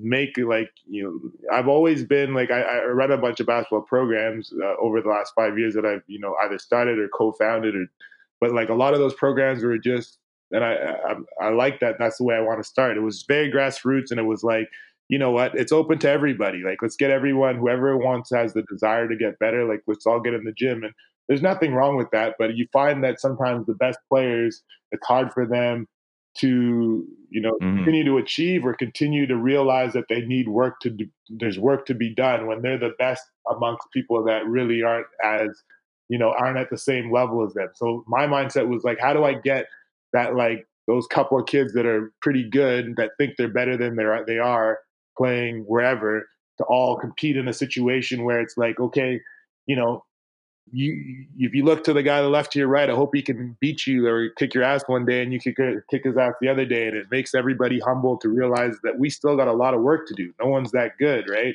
And so that's sort of where Bubble Twenty Four started. It was like, let me get guys that are competitive, the guys that really have a desire to potentially play, you know, post secondary basketball, um, all in the same gym together, where you know if you like, and, and again, certain things that I saw were like guys that were good that you know, like the best thing you could do to get better is to play. But when you're playing at Kits Beach in the middle of a, of a national, you know, global pandemic, like it just made me not feel sit right in my, you know, in in my my being. I was like, that can't be the right thing to do, right? And then some of those players are reaching mm-hmm. out to me also, like, hey, can we get in the gym? And at the same time as me being you know, someone that loves the game of basketball and wants to dedicate my life towards it. It's like I'm also a father and, a, and a husband, and I have my family at home. And I was like, I don't really feel safe working with a lot of these kids if they're going to be playing at Kits Beach amongst like I don't want to say scrubs, but just guys that are just there playing and you don't know what they're doing on the weekend. I want guys that are,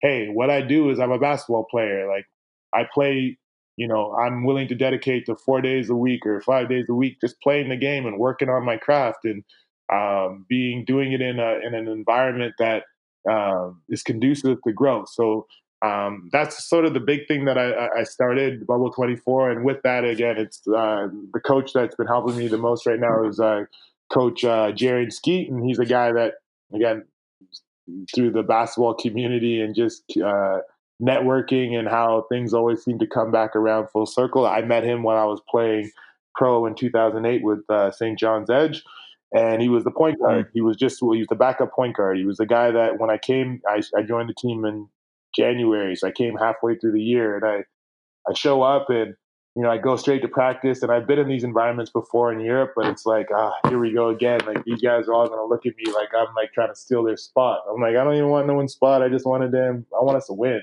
You know, like that was my whole mindset. Like mm-hmm. this is just a bonus for me. I just want to help out and win. So when I got there, we were going through, like, you know, the first two practices. The coaches trying to get me updated on all the offenses and stuff, and uh, Skeet was just the guy that, uh, um, you know, when we're going doing the sets and doing the offense like he'd just be like, "Yo, so this is where you got to go. Like when you run that next time, go. You know, I'm gonna set the screen, then you just roll, and then once you roll, you dribble handoff, and boom, boom, boom. And I was like, "Bet, I got it right." So he was like right away. I just mm-hmm. gravitated because I'm like, okay, one guy is gonna show me what to do. Like that's me. Like if if I know what's you know if someone shows me something, I'm not gonna I'm not gonna not realize that's a blessing to help me get better, get up to speed quicker. So Skeet was my guy in that sort of mindset, and then we just grew a relationship out of that. So he came down here. Uh, he's been playing pro, and he, you know, he played college basketball as well, well at uh, University of Buffalo under um, under uh, Bobby Hurley, who's a great uh, point guard coach. So I just mm-hmm. thought it was a no brainer if you know. I, I, I teach a lot of kids of different, you know, guards, centers, big, whatever. But I was like, for to be authentic to the game, it'd be better off if there was someone who was a guard who understood that part of the game better to help out those guards. And so um, it kind of just became a really good synergy between the two of us. Um, and then organically, while he was here and we were working, doing stuff, running the Adidas Top 40 camp this summer, then we had to really try to tighten up our formations because of COVID to try to make it that we could still get something out of the day, but not play games. And then out of that, we are like, you know what? if this stays the way it is, like also, and even if it doesn't, like this is a good way for kids to still get better, like to to train in an environment. And we always say iron sharpens iron. It's a cliche, but all it means is, you know, if you're really good it's it's a lot harder to get to the level you want to if you're really good and you're just practicing against no one else who's pushing you, right? So if you have two, three, four, five guys that are really good in the gym together, obviously that opportunity for the cream to rise to the, the to the top becomes better. And then even more so if you have coaches that also, you know, not that I'm, I'm, I'm not telling you about something that I don't know. Like I, am telling you about something mm-hmm. that I've experienced firsthand and been to all those levels firsthand. And you know, when I'm telling you these things, I'm not telling you to to make my ego feeling bad. I'm done. I'm good. I, I, had a great career, but I'm just telling you these things because I want you guys to have some of the same successes that I had. Right. So like mm-hmm. for it's an environment that it's like you know uh, the the the players are bought in right away. I don't have to tell like someone there like, hey, are you serious about this? You know, like I want it to be an environment where we have fun being serious about the game and, and, and you know the work will eventually show for itself is, is, sort of the mindset that we have so that's the big thing that i'm doing right now um, I, I, don't anticipate it really stopping or going the other way just because i think we like i hate the word new normal but it just it is where we're at like we're uh, yeah. with covid and everything I, I don't think that this is a everyone who looks for a quick fix is is kind of lying to themselves and setting other people up potentially for you know uh, not a harmful situation. This is going to be something that is going to take a while to get through. And like when you think about time, like if there's a kid in grade 11, I don't think that kid in grade 11, his dream should be done just because of COVID. Because if it takes a year to get the vaccine, guess what? Like, or if you're in grade 12, you you lost mm-hmm. that's a lot of time you lost i'm saying in those like right now let's continue to work let's keep getting better you know let's make it that if you know potentially you use these these times where you're not playing or not playing at a full rate or high school season as almost like a prep school year because i'm just teaching you college college drills and college you know like sets and pro drills and things that are if you get that to that level that's what they're going to want you to do. So like let's use this as almost like your red shirt year your prep prep prep year to get you ready for whatever it is you're saying you want. So that's the big thing that we're that, I, that I'm, I'm focusing on um in terms of like i guess you if I want to look five years down um the younger program that I have, which is three point basketball, the reason why I love that program and like I've tried to put so much energy towards it is uh, me and my business partner Mark Curtin, who he had already started it, but it was gravitated what when he started it. What gravitated me towards it was it was from kindergarten to grade five at that time, and I was like, I would love to be able to, you know, from going to Europe to going to playing in the states.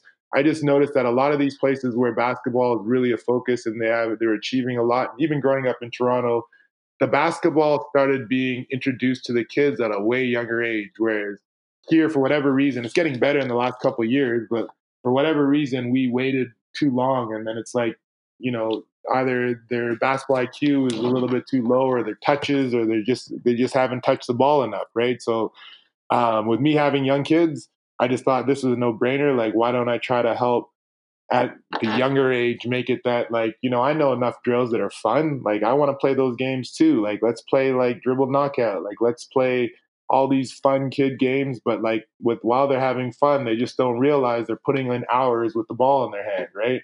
So that's that younger program. Really, I want to see that thing grow more, and, and I'm hoping that my kids, as they grow up even more, they're in it right now. They continue to develop in it because it can't just be looking to focus on like the the older kids, who's the best kid that's out there. You have to try to develop the culture and develop that love for the game at a younger age not competitively, just love the game, just like the same way I love soccer. Like have that ball in your hand or have that, you know, and then when you get to a certain age, you have to choose. You have to decide is this something that you love? Is this something you're willing to dedicate to? If you do, you got to show up. You can't be going to the 7 Eleven and getting hockey cards. You got to be there, right? If not, then, you know, you get left on the wayside. But at least give them, giving them that opportunity at a younger age. I just, I really want to see the basketball culture here continue to grow, and that's really my biggest my biggest uh, driving force or what motivates me every day to like be like let's just keep working. Like let's keep doing this even though covid's going on. It's going to happen if we just keep putting in the, the energy and not cheating these kids and really working moving with intention moving with purpose. Good stuff. I like well one we'll be sending eli your way because i he's like he'll be four next week and it's like i want him I don't. I'm never going to pressure basketball on him. I want him to be what he wants to be, right? But I also am like in that. Do I coach him? Yeah, but, man. We'll, we'll we're coming to the cove, man. Don't worry about that. Also, too, like I think it's good for people to hear because especially in BC, and I'm sure you felt a little bit. Is this this like kind of this like club versus high school yeah. and high school versus club, and you're doing this and you're doing that, and it's like if we're all like essentially, regardless if you're doing it to put bread on your table or if you're a volunteer high school coach that happens to teach, you should be walking into the gym and practices and film and whatever for the kids. Like 100%. it should start for the kids, right? 100%. And I think in our province, because a lot of our kids maybe have stopped playing for basketball BC, you know, the best kids essentially, right? Because yeah. of, you know, you've talked on things on some politics or there's more opportunity and that makes people angry. And then, no, you got to play for this club and people talking bad about each other. Yeah. And I'm just like, it's basketball, man. Yeah. It's, commu- it should be community. Like we should be building everyone up and we should all be saying, like, Kelly Olynyk made it, and Robbie Sacre made it, and we've got some great CIS or U Sport players. You know, like why?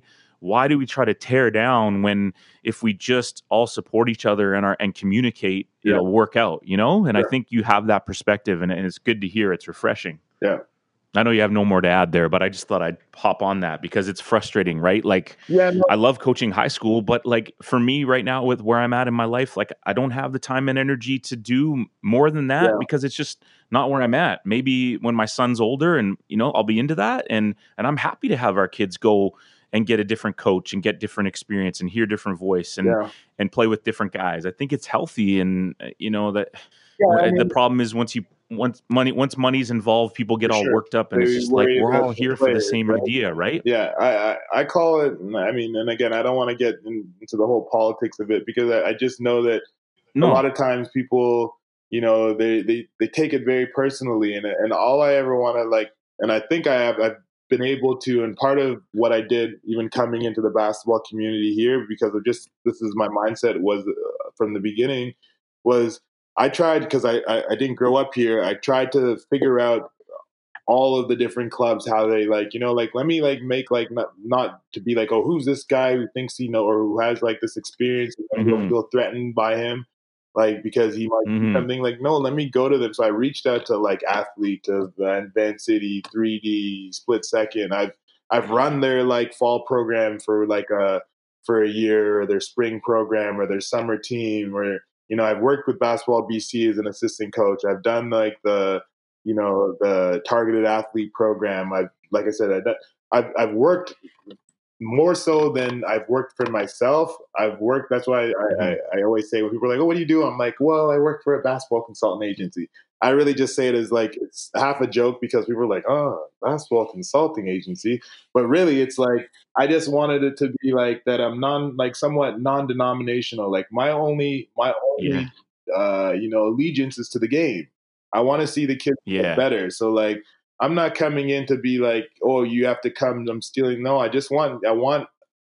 I get when I see Toronto, and I know Toronto's a different like demographic of people, but like I grew up there at, a, at the grassroots age, like a 2000 when I was coming up, and there weren't that many people getting scholarships. Like you know, I was like the Jacob Holt. Like there was only a, a handful of us getting scholarships, but like to see where they took that and blossomed it into like you know, everyone will eat. Like if it becomes a monetary thing mm. where people get like where they get caught up, it's like, no, if we just all focused on like, okay, this kid's really good. Like if this kid's really good and I know that like, you know, he needs to get guard skill, like let me hit up Randy Knorr and be like, Randy, do you got a thing? Like we need to get him out that way. And if like he needs to do this, like I'll work on my schedule to make it that he's free for this because I know that'll be a great opportunity for him to continue to grow. If we had that mindset in BC, more, it's not that it isn't there. I just say more, then I think we have a better yep. chance of like some of these guys that are like a little bit of like, you know, they have a chance to like really, you know, by the time they get to wherever they get, you can tell they have some seasoning. You can tell that they've been crafted a little bit. You can tell that they've, you know, there's been there's been like like someone's dedicated time and energy into helping that person reach their goal, right? And I think that sometimes here where we where we need to just continue to come together and work together is we instead of doing what's best always for that kid to help him develop, we do what's best for our program, right? And it's like That's mm-hmm. cheating the game almost. Like it makes me, eh, I, I really, and again, everyone, we're all, no one's, no one's a saint here. Everyone, you know, we're all human. And, but at the same time, you, mm-hmm. you have to ask yourself that, I think, when you're in something like basketball or amateur, but especially something if you love it. Like, and I love the game. So it's like, I don't want to yeah. just, I, I don't want our guys to, in BC to just be like, oh, well, BC can't produce. Like, we can. Like, we, you can achieve higher. You can do more. Like uh, you guys have more opportunity than I had at my age. You know, like we just have to come together yeah. and we have to, we really have to try to invest all of our energy into these guys to help them reach their highest level of success. Right. So I think it's still possible, and and that's sort of my message that I try my best to preach, and I try to you know come across with where people don't feel threatened so much by me. I hope you know because I really my only allegiance is to the game. My allegiance is to yeah. I'm in the game. I'm doing it, and I, I, you know everyone wants their time to be justified and monetarily even, you know, because it's like this is the world we live in. But there's a way to do it where everyone can eat, and you know you still are putting more emphasis on the kids. You know, on like let me give you these kids as much value as possible. So yeah, I was gonna say we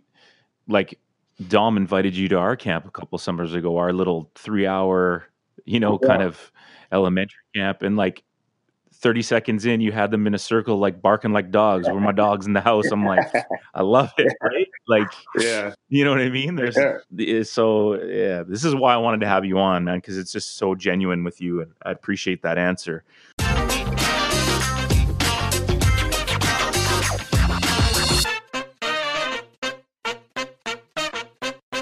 but more importantly, can you just tell me a little bit about your thoughts on ketchup on macaroni? Nah, that's yuck. I can't put ketchup on my mac. Not me. Not personally. I, how about this? I'll put hot sauce on my mac and cheese, but I won't put ketchup. Okay, fair enough. Fair enough. Uh, Dom Zimmerman just walked into the room again too to the ketchup answer. He's a ketchup fiend, so Dom's Dom's uh, I, I never mentioned sorry because I, I, I sometimes forget. On my my amateur basketball journey back from being injured from 2015 I played Honey Badgers. I played for the um, SB Battle, and then the team that was really like sort of like my the OGs was the Freak Show, and it's all just a bunch of guys that love the game. Ransford Brempong. Yeah, yeah, yeah. Let's go. Yeah. Freak Show. I was waiting. Freak Show reference Friday. Yeah. So uh, a, a, great proud, team, proud member of the Freak Show Nation. Yeah. Rand, um, Rand's world probably turned upside down when he got added to that WhatsApp group. Ransford, you've added a lot to the Freak Show Nation. Hey, but just back to the ketchup thing. Um, just to make this clear, I never ever said that I like ketchup on macaroni. Yeah. I do have a ketchup addiction, but I never said uh, macaroni with the ketchup. Yeah, no, it's not the move for me, ketchup and mac. I, like I said, I'll do hot sauce, Louisiana hot sauce. Spice it up. Ransford, great to hear your Ransford, great to hear your voice. You as well, Dom. And by the keep way, doing your, keep doing your thing, Dom, man. Me and Dom, if people don't know, we're birthday twins. We're born on the same day. That is correct. Wow. July 22. That's right. Yeah. That's a legendary day right there. Yeah. Okay, Rance, be good, my friend. You too. Back to regular scheduled programming, man.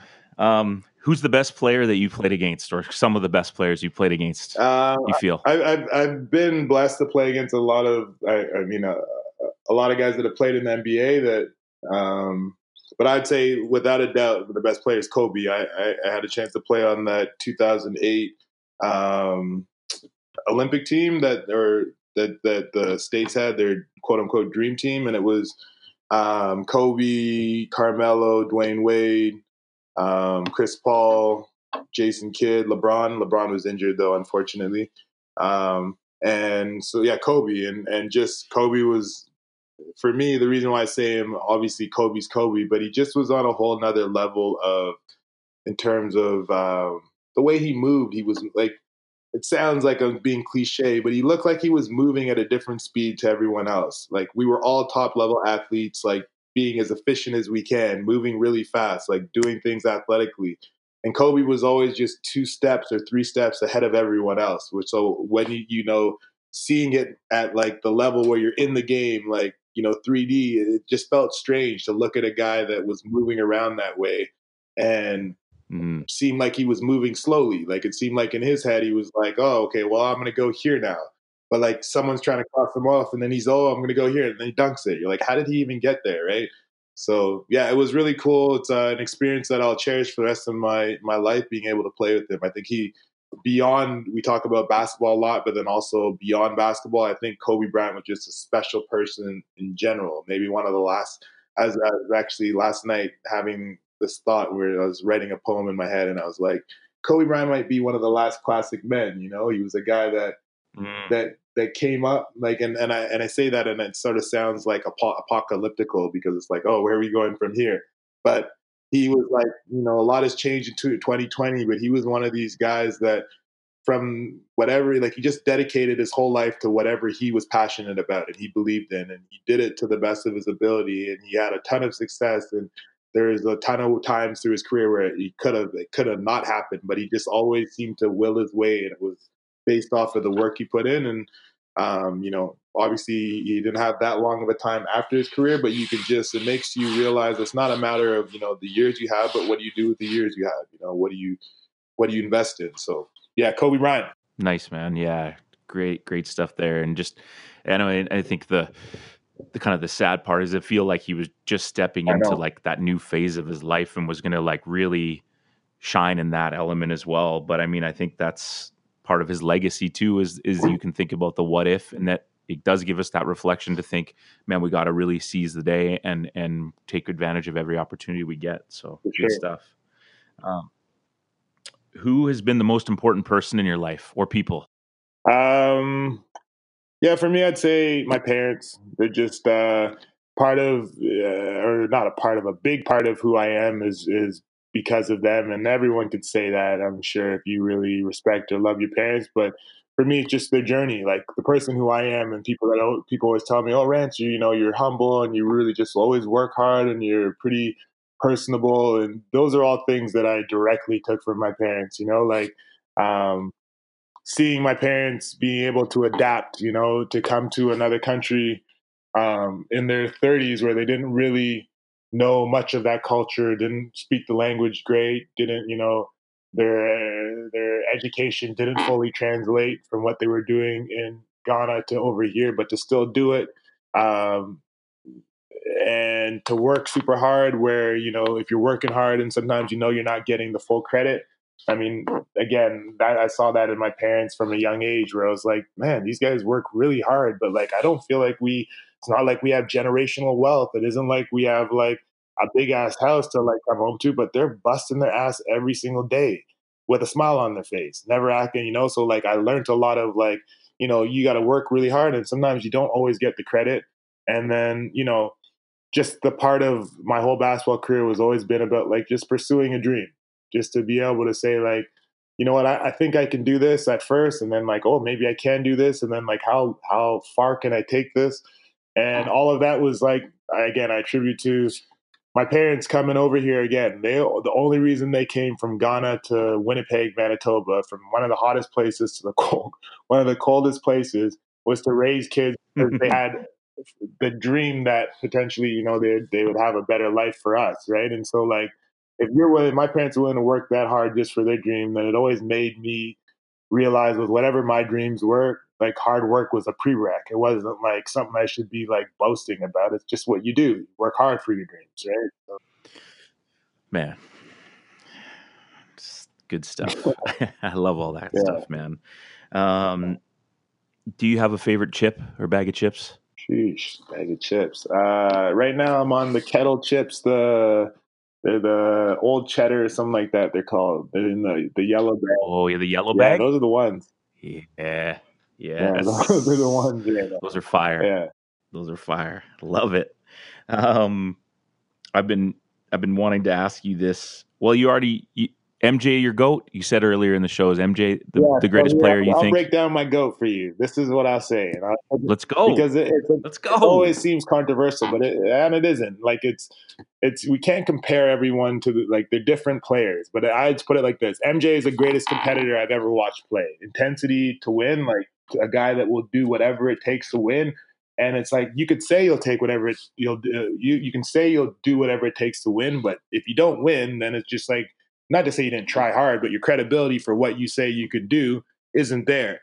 MJ is just the only guy mm-hmm. that I know that has ever said like, "I'll do whatever it takes to win. I'll bite your head off, and actually, I just won't lose when it matters." And he never did. So like, I can't take that away from him. He was the greatest competitor um, that I that I've ever seen, uh, maybe in any sport. And then I say, you know, for me, Kobe is is like again, he always will have a, a special part place in my heart. He's, he's I, I just call it, you know, Kobe's the Mamba, which people say, which is uh, you know, his mindset for the game was something that I, I, don't know if I've ever seen before. He was uh, the most tactical player I've ever watched play in terms of. It seemed like he was, you know, outside the matrix. Like he was moving around. When in those 2008, those couple years where Kobe was like at the Kobe prime, where he where he was just unguardable. It was crazy to watch him play because Kobe could do literally whatever he wanted on the court against the best players, and no one could stop him. Right. And then I mm-hmm. LeBron, you know, which is the current, you know, I just LeBron's the king, and and uh, LeBron. I don't try to compare LeBron to to MJ because or Kobe because they're just different players. And LeBron is his story is going to be, I think, that he might just end up being the best athlete that we maybe have ever seen across any sport. Like you can't be in your 17, 17 year of your career and still jump higher than 90% of rookies that come in the league that is still stronger than you know 90% of guys in the NBA that that's still you know like I don't I just don't understand how he has the best vision maybe of all time of any player who's played the game. You know that's not a stretch to say something like that. He you know uh, so I, I think LeBron when you just look at everything that like he encompasses he's going to be uh, when it's all said and done, most likely the best basketball player that we've ever seen. That doesn't mean that he's like puts takes anything away from Jordan. Jordan's still, in my opinion, the greatest competitor and maybe the greatest player. But like LeBron, in terms of what he can do, I just don't know how you can ever put a cap on what it, what his ceiling is until it's done. And like no one knock on wood, you don't want this for any player, but like unless LeBron somehow like something he tears his Achilles and he's done and he can never play again next year. Like LeBron's not that train isn't stopping anytime soon. Like he's year seventeen, crazy to think, three more years most likely and still be. You know, the best way I can say it is eh, for the 17 years that LeBron's been in the year, from the day he came in, he's always been in the top one or two people as the best player in the league. That's insane.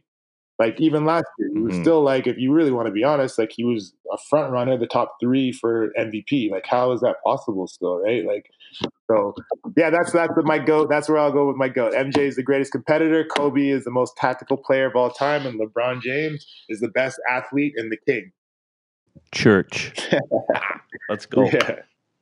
Two more questions, and uh, if there's someone who I've wanted to ask this question, you are at the top of the list. You and I You've got me on. I cannot get over Tems right now. That is my go-to. That album is phenomenal.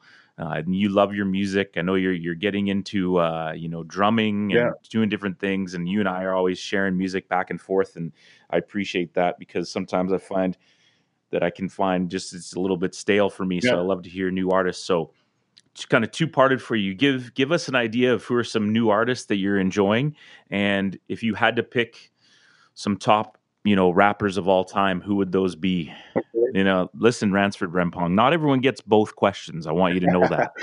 You know it's usually one or the other okay? But but as, as a hoops journey we value your opinion on music. So let's hear yeah it. so i mean in terms of current people it's hard for me because i'm i'm very as much as i'm looking for current artists that are like i'm like oh i like that sound i'm also going back a lot. Like I'm always at the same time rediscovering or not me just me discovering him for the first time people that were amazing that are classics that i just for whatever reason never took them in like so like even like i've been on this marvin gaye the man the man uh, album recently which is like a album that was somewhat sat on a shelf for 25 years and it's amazing right and i'm like wow how is this you know like rediscovering some old like a lot of older guys in terms of newer things um, like you said, Tems was. Uh, I'm. I've been a lot into the recently, like this new sound of like the Afro wave beat, as well as like the British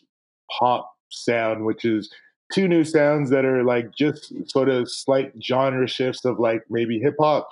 Um, and mm-hmm. within like the let's say the British pop scene, which is quite big, the like guys that I that I really like are there's a guy named Dave who's really good. I like this guy uh, uh, Nines, who's sort of like the Jay Z of of like the British scene. Who's really uh, good. Uh, got this Fulham chick I known her for time. Before all the ice when I was reloading on nines. Saw me go from bread and water to lobster and wine. That's why I never air calls when she hollers my line. My East things fly in a post. And then in terms of like the Afro pop sort of side of things, um, Tems I really like right now, who's like a Nigerian sort of R and B hip hop fusion, who's really really good. And I also the Wizkid that you put me on the other day was funny because right when you sent it to me, I was like, I'd been checking because I knew that I had two tracks from there and the album was supposed to drop. And I like every other day I check to see if it's dropped. And then I see your thing, Wizkid. I'm like, okay, me and you're on the same. So Wizkid's awesome. I really like Wizkid a lot. Um, Burna Boy is another one that I've really been into um, a lot uh, recently. So I'd say in terms of like new music, those are some of the the main ones. All but uh, again, I, I, sometimes get pigeonholed into into just hip hop. I'm also into like like if you I don't know if you heard of Surfaces. Surfaces is like just like like it was my summer anthem. They're just uh, sort of these guys from Cali that are good vibes and you know good for running music, whatever. So I, I was listening to a lot of them. Surfaces. Um, Black Puma is another one that's sort of like a, a newer age soul, uh, neo soul type of group that I like a bunch. And yeah, so that's a that's a handful of new music.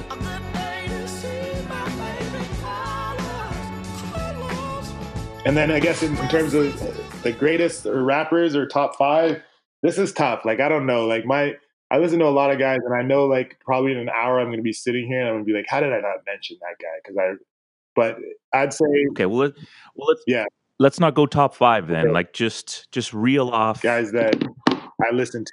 Yeah, I yeah, because five five is tough. It's a squeeze, right? And so I'd say uh, okay, OutKast for sure. Like OutKast for me, I always gravitated towards them. I just like I think Andre 3000 might be my favorite lyricist, but at the same time, they just were they they meant they meant to me through hip hop what I always sort of wanted to be in terms of not being pigeonholed. Like I like hip hop, but I mm-hmm. also like like you know R and B, and I also like like singer songwriter, and I also like like a cool melody, and I like and so OutKast kind of gave me all of that. Like they were just they were at another level. Like I can still put on you know, listen to Jazzy Belle and feel a certain way. Like I could still take an OutKast. OutKast for sure. Kendrick Lamar is another one. I mean, for me, I'm like a, I'm a conscious guy. I like to, and Kendrick was a, a guy in my Europe years where when I first got into him, I was just like I loved his what he was saying and his message, and um, kind of being a backpack rapper from uh, at heart. Like I loved that before Kendrick got sort of like mainstream, he was just like a bunch of loose singles and guys that were like hip hop heads or music heads. Like there's Kendrick songs that I probably have that some people haven't heard, or you know, or maybe they have. But um, I just love that Kendrick's catalog of music has always been substance. It always like whatever he's had from the beginning till now is you know it's raw and it's it's honest. So Kendrick, uh, Tribe Called Quest, I'll put in there as well. And Tribe is similar to OutKast. It's just another avenue where it was like these guys are slightly different. You know what I mean? Like they're hip hop, but like they're they got a message and they're you know not afraid to sort of step out of the box of like I was never and I'm not now, and so I'll just admit it on on here. I'm not like a I'm not a hard ass. I'm not like uh I'm not one of those like yo like I'm only into the trap music and like yo if you you know like I'm not that guy. I'm just not. So like through hip hop, sometimes people when you hear someone who had a harder life rap, then you think like, yeah, I gotta be tough and I gotta be this and that. But like, it's like, what happens for all the guys that are more like me, right? Like, I felt like Tribe Called Quest was like one of those groups where you could just bop and be yourself and you know be a little silly or whatever and listen to them. So I, I love their their discography. Uh, Jay Z, Um, Jay Z's up there just because Jay Z's the goat. I mean, he really is. He's, I see you jocking Jay-Z, jocking Jay-Z, jocking, jocking, jocking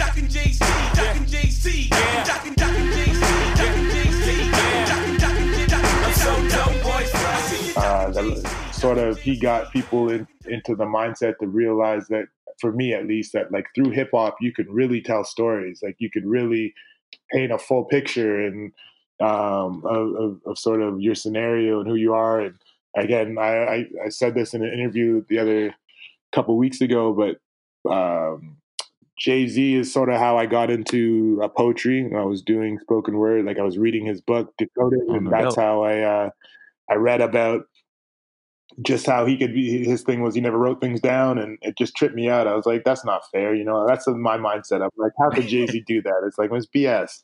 I just remember I was pissed off. I was like, it's not fair. Like there's no way that Jay Z can just write these rhymes in his head. Like what has he got some special brain, like a beautiful mind? And then I just went to bed thinking like, let's just write a rhyme somewhere and just remember these three lines and go to bed and wake up. And then I woke up and I could remember it and then I kept doing it. By the end of the week I wrote a three minute poem and then from there I just kept practicing and doing that and now I have let's say 15 poems that if I could remember the beginning of it, boom, I can rattle it off. So like Jay-Z has been an inspiration to me sort of in that way and I got to give him credit for that. That's dope. Yeah. And then That's the last dope, one's like on my wild card, I'm gonna go with uh, even though he's an enigma and he pisses me off and he doesn't release enough music, but I just think that Can I guess? Mos Def. no, but that's good because Mos Def could have been there. You want to take another one? When you said Enigma and not enough music, I was like, Jay it's got to be most. Ah, my right. Yeah, and, and Jay Electronica, he's different. Like he's like for people who are Jay Electronica fans, they're just like half the times they're just like I can't stand this guy. But it's just when he crafts when he crafts beautiful music, when he like gets to a place where it just I, I love music because it, it it's able to make me like reminisce and take me to certain places where I can like even though I'm listening to music, it's taking my mind somewhere else. And Jay has this ability to almost be like uh some type of mystic. Like I'm like, where are you from? Are you even human? Like where what are you talking about? Like how did and again, I'm a deep person in my mind, so that's why for me, Jay Electronica is just uh even though he doesn't have enough music out, he's someone that is just I always I always somewhat come back to not often because but like when I do, I'm just like I love this guy. Yeah. So that's my five. Love it, man. When he dropped a written testimony Yeah. and it was during COVID, like I couldn't I couldn't get around the lyrics, man. I Yeah. was like, this guy. And then he was supposed to come to Vancouver. Did you know that? No, I didn't. Got canceled, eh? Yeah, it was like the literally the week after everything shut down and I had tickets to Fortune Ah. and it just it's been postponed or whatever, but If he ever comes back, we're going. 100%. Okay. 100%. Like that. Oh, he's man, what a Yeah. list. Well done. Yeah. Well done. Appreciate it, man. I'm looking at this time and just thinking about, you know, you're a kind of guy I could just chop it up with for days and days. And, you know, and before we let you go and and uh, maybe give a last shout out or any thoughts, um, last question for you would be, you know, if you could do it all again, you would what? I wouldn't change a thing. I mean, again, like I, my story, like I said, and I always try to make it uh, applicable to that. A lot of these, like, you have to understand that adversity is part of the journey, you know. And like Kobe said it best. What is it? His line is uh, the uh, the the dream isn't the isn't the destination; it's the journey, right? Like it's like I learned way more. Like I was, I was talking to an athlete the other day who also blew out his knee, and I said I learned way more about myself in that year when I blew up my knee than I did probably playing the two, three years prior. So like, um, I wouldn't change a thing. I wouldn't like uh, playing basketball and having those highs and lows and not being invited to the national team and making it and not making my grade nine team and then getting a scholarship, not having my coaches think I could play at a high level, then proving them wrong. All that stuff just really equipped me for like for real life. And uh, I, f- I find that like um, there's not many scenarios that I have to deal with now on a day to day basis. Like real life's way harder than playing ball. But like, there's not many scenarios where I'm like, nah, I don't know if I could do that, or I like, even if I doubt myself, like the I have a quick correction to that doubt where it's like, Rance, you got this, and all that is from those experiences that I that I experienced on the court. So I would say like, yeah, it, it gave, gave me a lot of resiliency, um, helped me to persevere, right? And um, those are things that I will I will always take from with me, and, and the beautiful memories that I had of the game, I still cherish them. I still have great relationships with a lot of these old teammates that I had. That you know those those relationships they're sort of they're for life, right? When you really put in certain types of energy with a team and a certain group of people, that doesn't go anywhere. So um, yeah, I wouldn't change a thing. I loved it. It's uh, it's been a great ride, and I'm still enjoying being about the game and still being here. I still think that for me, it's a it's a blessing, and uh, I'm very I'm very lucky and very like blessed to be able to still be around my passion every single day. Like I said, I've only had a job for I'm 39. I've only had a job for three years. That's not normal. You know what I mean? Like that means that you're you're like I sometimes we're like oh I hope I can retire at 54. And I'm like, Rance, like, don't let them know because if you make it to 10 more years of doing this, you never actually worked. You know, like that's my mindset. Like, and so, yeah, I love the game. The game has given me way more than I've given it. I'm just trying to, to give back a little bit now.